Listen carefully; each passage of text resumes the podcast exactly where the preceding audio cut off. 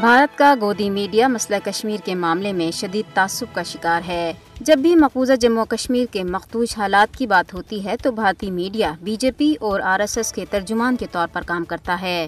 R S S سے متاثر بھارتی میڈیا کی مقبوضہ کشمیر پر جانب دورانہ رپورٹنگ۔ کشمیریوں کی جدوجہد آزادی کے بارے میں اس کی من گھڑت اور جھوٹی خبروں سے آیا ہے۔ خصوصاً پانچ اگست دو ہزار انیس کے بعد سے بھارتی میڈیا کا کشمیر مخالف تعصب عروج پر ہے۔ بھارتی میڈیا مقبوضہ جموں کشمیر کے حالات کے بارے میں غلط معلومات پھیلا کر زمینی حقائق چھپا رہا ہے۔ بھارتی میڈیا غلط معلومات اور جعلی خبریں پھیلانے میں ماہر ہے اور مقبوضہ کشمیر میں بھارتی فوجیوں کی طرف سے انسانی حقوق کی سری خلاف ورزیوں سے بین الاقوامی توجہ ہٹانے کے لیے بھی جعلی خبروں کا سہارا لیتا ہے۔ جموں کشمیر میں بھارتی میڈیا کوریج پیشہ ورانہ صحافت نہیں، بس ایک دھوکہ دہی ہے۔ جنگی جنون میں مبتلا و نفرت پھیلانے والا بھارتی میڈیا مقبوضہ کشمیر میں مودی کے فاشسٹ ایجنڈے کی حمایت کرتا ہے۔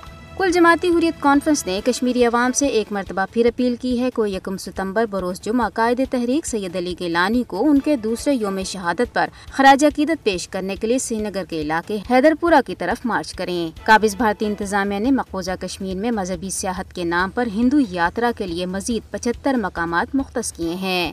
جموں کے سباش نگر علاقے میں لوگوں نے اسمارٹ میٹروں کو نصب کرنے کے خلاف احتجاج کیا اور قابض انتظامیہ کے خلاف نعرے بازی کی۔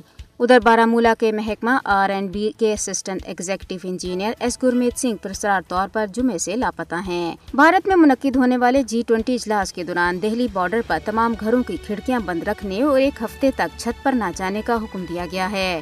بھارتی ریاست ہریانہ کے علاقے نوح میں انتظامیہ کی طرف سے پابندی کے باوجود ہندو انتہا پسند تنظیم وشوا ہندو پریشد نے آج دوبارہ بھج منڈل یاترا نکالنے کا اعلان کیا ہے۔ علاقے میں انٹرنیٹ سروس دوبارہ بند کر دی گئی ہے۔ قبل ازی ہندو توا تنظیموں نے اکتیس جولائی کو نوح میں برج منڈل یاترا کے دوران مسلمانوں کو بڑے پیمانے پہ نشانہ بنایا تھا، جس دوران ایک امام مسجد کو شہید، جبکہ مسلمانوں کے درجنوں گھروں اور دیگر املاک نظر آتش کی گئی تھیں۔